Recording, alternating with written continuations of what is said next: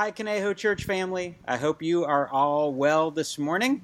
I'm out of town this Sunday, uh, but I'll be back next week to preach on the subject of anxiety and worry. And I know that none of you struggle uh, with that, and neither do I.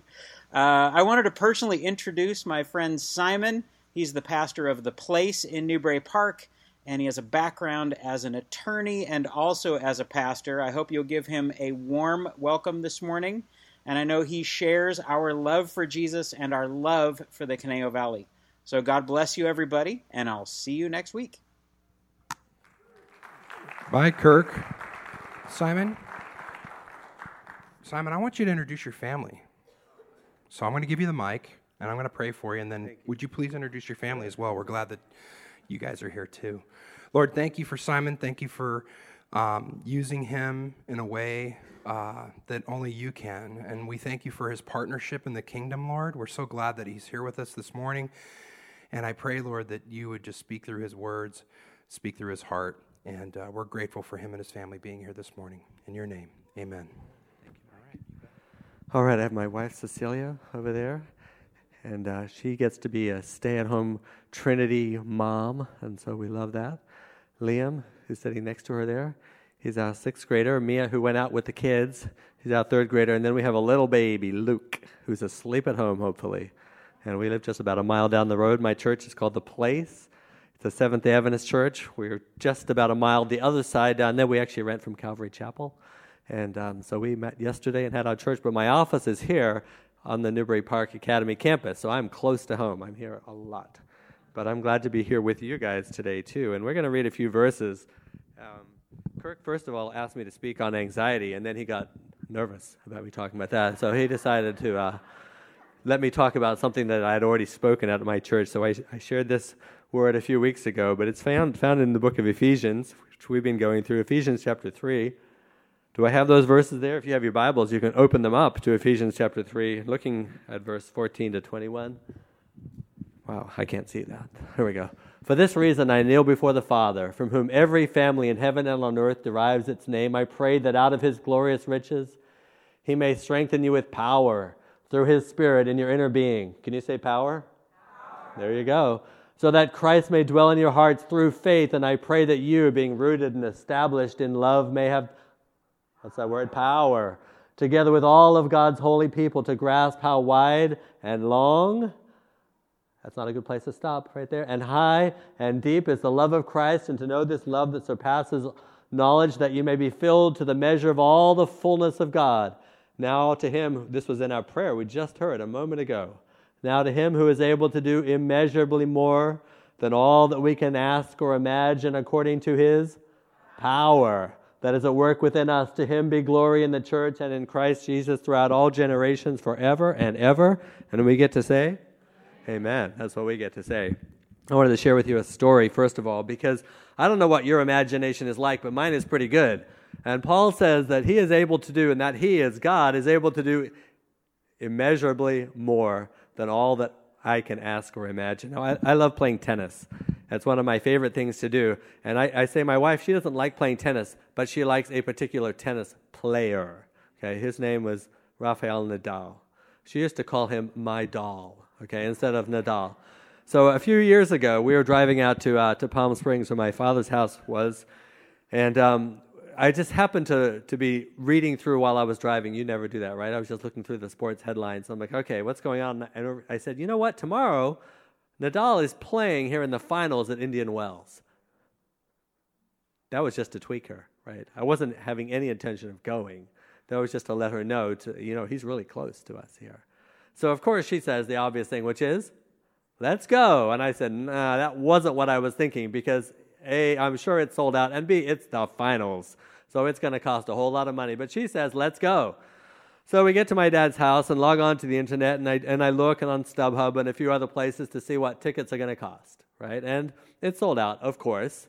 And tickets down the bottom, you know, they're in the, in the bottom section, they're about $800. The nosebleed are about $200. So I'm like, uh, no. I've seen Nadal play a few times. I'm not paying $200 to sit in the nosebleed to watch Nadal play. But the next morning, she said, you know what? I think we should go. And I said, I don't think so. And uh, she said, no. And I said, okay. let's see, maybe we could go and we can maybe scalp tickets. We'll see if that's possible. How much money are you willing to invest in this? She said, $40. I said, $40. Okay, $40. I said, well, I'll tell you what, I'll put 100 towards this, so that'll give us 140, and we can see if perhaps there are, there are tickets. The, the final that day was actually at the same, it was right as a, the, a twin billing with the women's finals, and Maria, Maria Sharapova was playing in the finals that started at noon. So I said, we'll leave my dad's house around 11.30. We'll get there right around noon, so we'll walk up. The women's final will have already started. Perhaps there'll be some people out there. The price goes down once the event's begun, and we'll take a look. We get up there. We drive in. It's about 12.15. We start to walk over. There is not one single person, scalper, anyone, anywhere, anywhere. We walk all the way up. We get to the ticket booth. Nobody in line. Big signs. Event sold out. There wasn't even will call. Okay? You had to print the tickets in advance. There was no will call. And I did something that I don't normally do. That morning, I had been praying in my prayer time about going to the finals. Now, I have no idea why, because I do not normally pray about tennis matches, and I wasn't all that worried about whether we went or not. Okay? And we got over to the, uh, to the ticket box, the box office, and there's nobody in line, but there is one guy sitting there in the ticket window. Nobody. So I stop, and again I pray, okay, God. And then I do something else which I never do, which is I went to the ticket window. Because usually I make my wife do the dirty work. Okay? Probably like some of you. Plus, from my experience, women tend to get better results at those things. Just, just saying. All right? But I walked up to the, to the, to the ticket window and I look at the guy and I said, Are there any tickets left? Big sign, event sold out. He says, Yeah, how many do you need? I said, I need two. Um, just the two of you. Just the two of us. You're not meeting anybody. No, we're not meeting anyone. It's just the two of us. You're not part of a bigger group. Now I'm feeling bad. I'm like, no, I mean, do I need to have friends, you know, in order to get these tickets? Puts down two tickets. Okay, how much? They're free. He said a patron left these tickets this morning. They couldn't come and they wanted to leave them for two people who wanted to go and couldn't come today. Eighth row, $800 each. And I said, I said, you have not because you ask not. And this is what Paul says here in this chapter, right? He says, We have a God who is able to do immeasurably more than all that we can ask or imagine. Now, I've been to pretty unimaginable places. I love to travel, it's my uh, weakness, I like to say. And I love mission projects. I grew up as a missionary kid, and I love to travel. And I brought along one of my pictures today, I think. Do we have it up? There's me. Okay. Because I've been to some, I, this was the most unimaginably beautiful place I've ever been. I have, for some reason, I'd always wanted to see the Taj Mahal. And we took a mission project a couple years ago into India, and it took a group there. And uh, we went to visit the Taj Mahal. Now, this, the, the Taj was built in 1632 as a, uh, as a love offering, so to speak. Okay? The, uh, Mr. Mahal, he, he, lost his wife, Mumtaz. Okay? And uh, she died bearing their 14th child. And uh, because he loved her so much, and you know, if you're wealthy enough to spend the kind of money it takes to build that kind of building, you have more than one wife. I'm just saying, okay? So, but he loved this woman. And he spent in what is the equivalent today of about a billion dollars, just over a billion dollars, to build this particular building. It has jewels encrusted on the inside. It is unimaginably beautiful. And yet, outside of it, there are people who have nothing to eat. Almost 10% of India is either homeless or in very temporary housing on the street. That's over 100 million people. But you see this building and you recognize that he must have loved his wife a lot. But it wasn't a memorial to her while she was alive, it was about love that was lost. And I think about what our lives are like, and I recognize that all of you because I know I'm in the same place. We have loved and lost. We have lost stuff. You ever lost anything? I mean, not talking about like losing your keys. I'm talking about hurt, pain, things that happen in our lives that really leave this empty space in our lives. This last year, my father, whose house we went to visit, he passed away completely unexpectedly. He was fine in the morning, and two hours later, he was dead. And I think about those moments because he died alone. He lived alone. And, and I think if I was there, he may not have died, but I still mourn that loss of my dad. And I know a lot of you, we all do. In fact, researchers tell us that most emotional suffering that we, people suffer today is the result of not being able to process love that was lost, things that we have lost in our lives. You know, we live in a world where there's so much loss. A few weeks ago, we had these bombings in Brussels, right? 30 people killed. How many of you really grieved? One. That's about right, okay? But we don't grieve. Why not? There is so much loss going on around us that it's not personal for us. It can't be. In the United States in 2015, there were over 365 mass shootings. They defined a mass shooting as four or more people dead or injured. November 22nd, there were five of them one day in the United States, just the US. You can't mourn all that kind of loss. It's not possible. And we don't because there is so much of it. And yet, because of that, we somehow diminish the love that God has for us because we think if it's not personal for me, it is not personal for God. But I want to tell you guys today that it is personal to God. That's unimaginable for us. That God would love us with such intensity and such passion that He loves us personally in the middle of this world of six billion people. We have this God who doesn't just say, you know, I'm sorry. Hope you get better. Takes off divinity, comes down, and becomes one of us to get humiliated, to suffer, to die on a cross for me and for you. It is personal with God. It is not simply that God is out there somewhere, and it's not simply that God dies for me.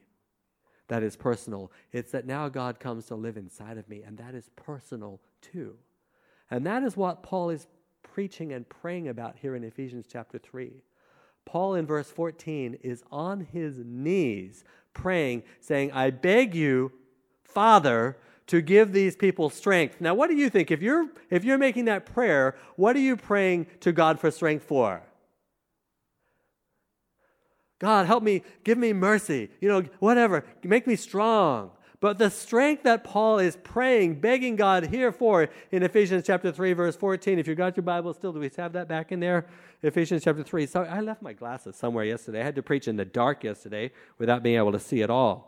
But here, it's a bit lighter today, so I can see a little bit. For this reason, I kneel. I pray that out of his glorious riches he may strengthen you with power so that you may believe that Christ dwells in your heart through faith. He is praying for strength for me and you to believe that God loves you with that kind of personal love. He's not praying that you're strong. He is praying that you are strong enough to believe that God loves you personally that this God is, is greater and stronger and more powerful than you can even imagine. I pray that you will recognize that you are rooted and established with love and you can grasp how wide and how long and how deep and how powerful God's love is for you. That's why he's kneeling there, and out of his glorious riches, he can strengthen you with his power. Can we go to the next screen there, the next slide?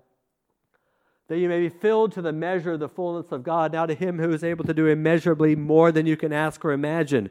This is what Paul is asking. This is what he's inviting. He's on his knees begging God to be able to come and to share because my imagination is pretty big, but it has nothing to do with how big God is. Because I can imagine good, but not perfect. I can imagine nice and loving, but not God getting down on his hands and knees to wash my feet. I can imagine kind and helpful, but not sacrificing my life for people who despise and reject me. I can imagine pretty, but not otherworldly beautiful. I can imagine death, but not God dying for me. I can imagine life, but not eternal life. I can imagine forgiveness, but not as a free gift of God because God became one of us to die for me. It is beyond my imagination. I can imagine Friday, but I cannot imagine Sunday. I can imagine that God would die, but I cannot imagine that He can come and live inside of me to do immeasurably more than I can ask or imagine. But that is what Paul says, and that is what Paul is praying for. That is what he is begging God to do. He says, God, you have given me your name. I am your child. There is nothing that I can do that is going to take my name away from me. I am your child. And we struggle to believe this. And that's why Paul is begging that God would do, do this. And as you look around you, you look at every single person, look at this, the people next to you. Make it personal. When you look at the people next to you and you say and you recognize this is a child of God, that God loves so much, He would come and lay down His life for me, and now He's coming and living inside of me. It's amazing to me that God would do that. That He would become a baby to be beaten and suffered, to despise, betrayed, rejected, denied, and crucified. And that's just on Friday. But then Sunday comes. The whole weekend of Jesus' death and resurrection is literally beyond imagination. On Thursday night, Jesus comes and he takes off his outer garment, picks up a basin of water, and he comes to Peter and he, he kneels down in front of him and he says, Peter, let me wash your feet. Now you know what Peter says. Oh, bring it on, God. No. Peter's like, no way. And Peter is not thinking of Jesus as God. He's thinking of him as his master, his teacher, but not as God. He kneels down in front of him. Peter says, No. And Jesus says, Unless you let me do this, you can't have any part of me. Unless you recognize how much I love you, you can't have any part of me. It's all of our problems. It's beyond our imag- imagination that God would love us that much. You don't believe it. You might want to believe it. You might desire it, but our imaginations are not big enough to really believe that God loves me in that kind of a way. And Peter looks at him and he says, Wash all of me. And God's like, No, no, I, I, you're already clean, but I'm going to come and I'm going to wash your feet because I want you to see that. Thursday night, those same men betray and deny him. On Friday, Jesus is sitting there in front of Pilate, Caiaphas, all these rulers. And what does he say to them? Nothing. Nothing. Who are you? Tell us. I swear, tell me who you are. Are you the Christ, the Son of the living God? And Jesus finally says, I am. And you're going to see me coming at the right hand of the Holy One with all these mighty angels with me. And they say, Blasphemy. You have to die for that and they say in unison, Crucify him. Now, you may or may not know this about the Sanhedrin, but the Sanhedrin was composed of a bunch of men, anywhere beyond from 27 up to about 70 of them, and they were mostly older guys, okay? Now, I don't know. I have some good Jewish friends, so I think I, I feel safe in saying this. But in the Sanhedrin, they had this law that it, you could not condemn a person to death by a unanimous verdict. It was against their rule. And the reason was very simple. If all 70 of these guys agreed on something, there must be a conspiracy. Because you don't get 70 old guys sitting in a room who agree about everything. I mean, there's something else going on if you're going to do that. So it was against their rule in order for them to be able to unanimously declare a death verdict. But this is what they do it's unimaginable, but they do it. Now, a few years ago, some of you, most of you probably know who Rick Warren is, the pastor of the, probably the most famous pastor in the United States right now. But his son committed suicide a few years ago. And he tweeted this tweet. It really spoke to me. He said, At this terrible time of grief over the loss of our son, you don't need cliches. We don't need cliches or scriptures. We need you to show up and shut up. And I think about that weekend with Jesus because that's what Jesus does. He shows up and he shuts up. He shows up in the most unimaginable way, and yet he doesn't say a word. Without a word, he gets down on his knees and washes his disciples' feet. Without a word, he goes in front of the people who have the power of life over death, and he says not a word to them.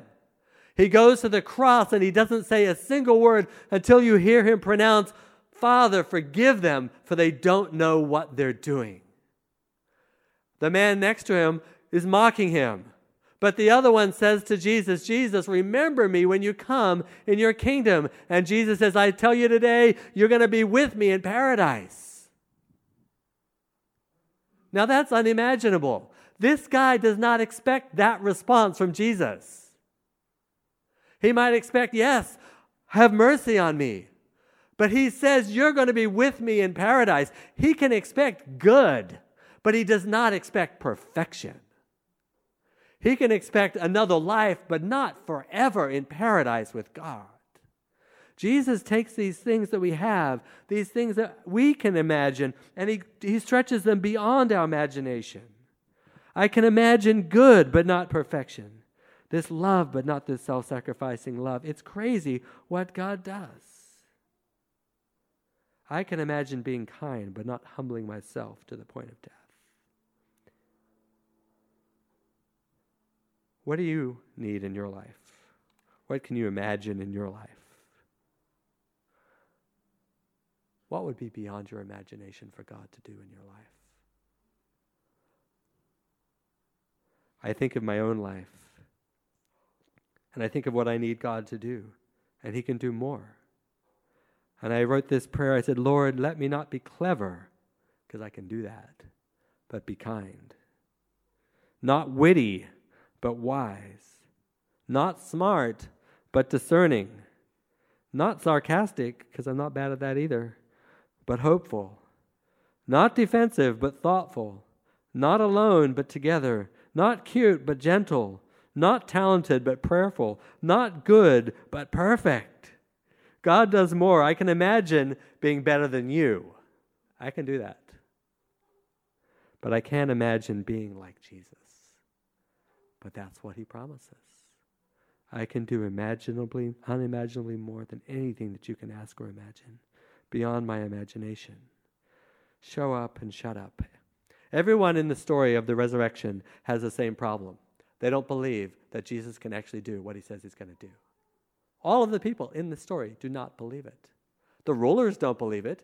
After Jesus is crucified, they go to Pilate. And what do they ask for? They say, Give us some guard, someone to guard this tomb, so that what? Remember this story? What are they afraid is going to happen?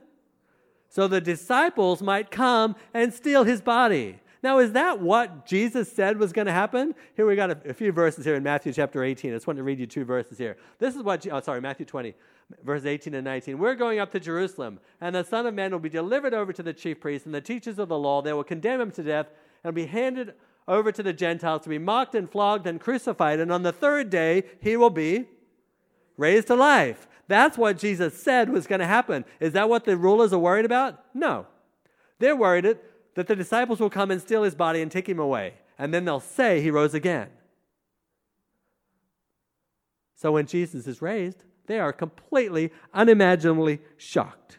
They had believed that he could raise somebody else from the dead, but nobody can raise themselves from the dead.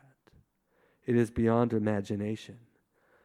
Now, on Sunday morning, the women come to the tomb. If you read in Mark, you can read that the, the, the, women are amazed. In fact, they're not just amazed, they're kind of shaken.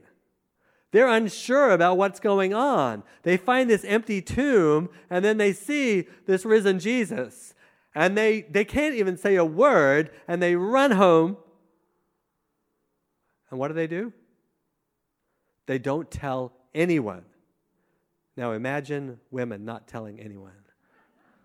I mean, the Bible says it's beyond anything you can ask or imagine, right? hey, I'm, i get to have the microphone, right? So. They don't say a word. It is beyond their imagination. The disciples, they don't expect this. When Jesus says these words here in Matthew 20, I'm going to die and I'm be mocked and crucified and on the third day be raised again. You know what they have to say in response? Hey, hey, hey, Jesus, can I be sit on your right hand in your new kingdom? That's craziness. This is what our heart is like outside of Jesus completely selfish. It is not personal for these disciples. Oh, oh, sorry, you're going to die? Oh, Jesus, can I have number one spot? I mean, I wish this was not our human experience. This is our human experience. So when, when Paul is praying, Lord, please give them the strength to believe who they actually are in you, Jesus, how much you actually love them. He is praying because he knows you got to beg God, God, give us this new experience. Now, I mentioned this, this event in Brussels a few weeks ago. We're not moved by it because it is not personal. But imagine you were there. You're in the airport. the bomb goes off. You feel the, the shrapnel ripping through your body. You see your arm lying somewhere over there. I want to ask you a question Is it personal now? It's personal now. With the disciples, it is not personal until Jesus dies. And when Jesus dies, all of a sudden they look around them and they think, they ask the question that all of us would ask, which is, What's going to happen to me? What's going to happen to me? And then on Sunday, when they see Jesus risen again and they understand now for the first time that he is not just another guy, a great teacher, a miracle worker. He is really God. All of a sudden, they believe. And it really becomes personal to them. And every single one of those men goes and dies for Jesus, except for John, who they boil in oil and can't kill. It is personal now for them because they understand how personal it is for Jesus. How great his love is for them, and everything changes. And that's what I invite God to do for me, and what I invite him to do for you to make it personal. For us to be the kind of people who can show up and shut up to be the people who can really listen to one another's stories. Because every single person out there is hurting on some level. We have all lost. There are all things that we don't have that we would like, things that we haven't worked through.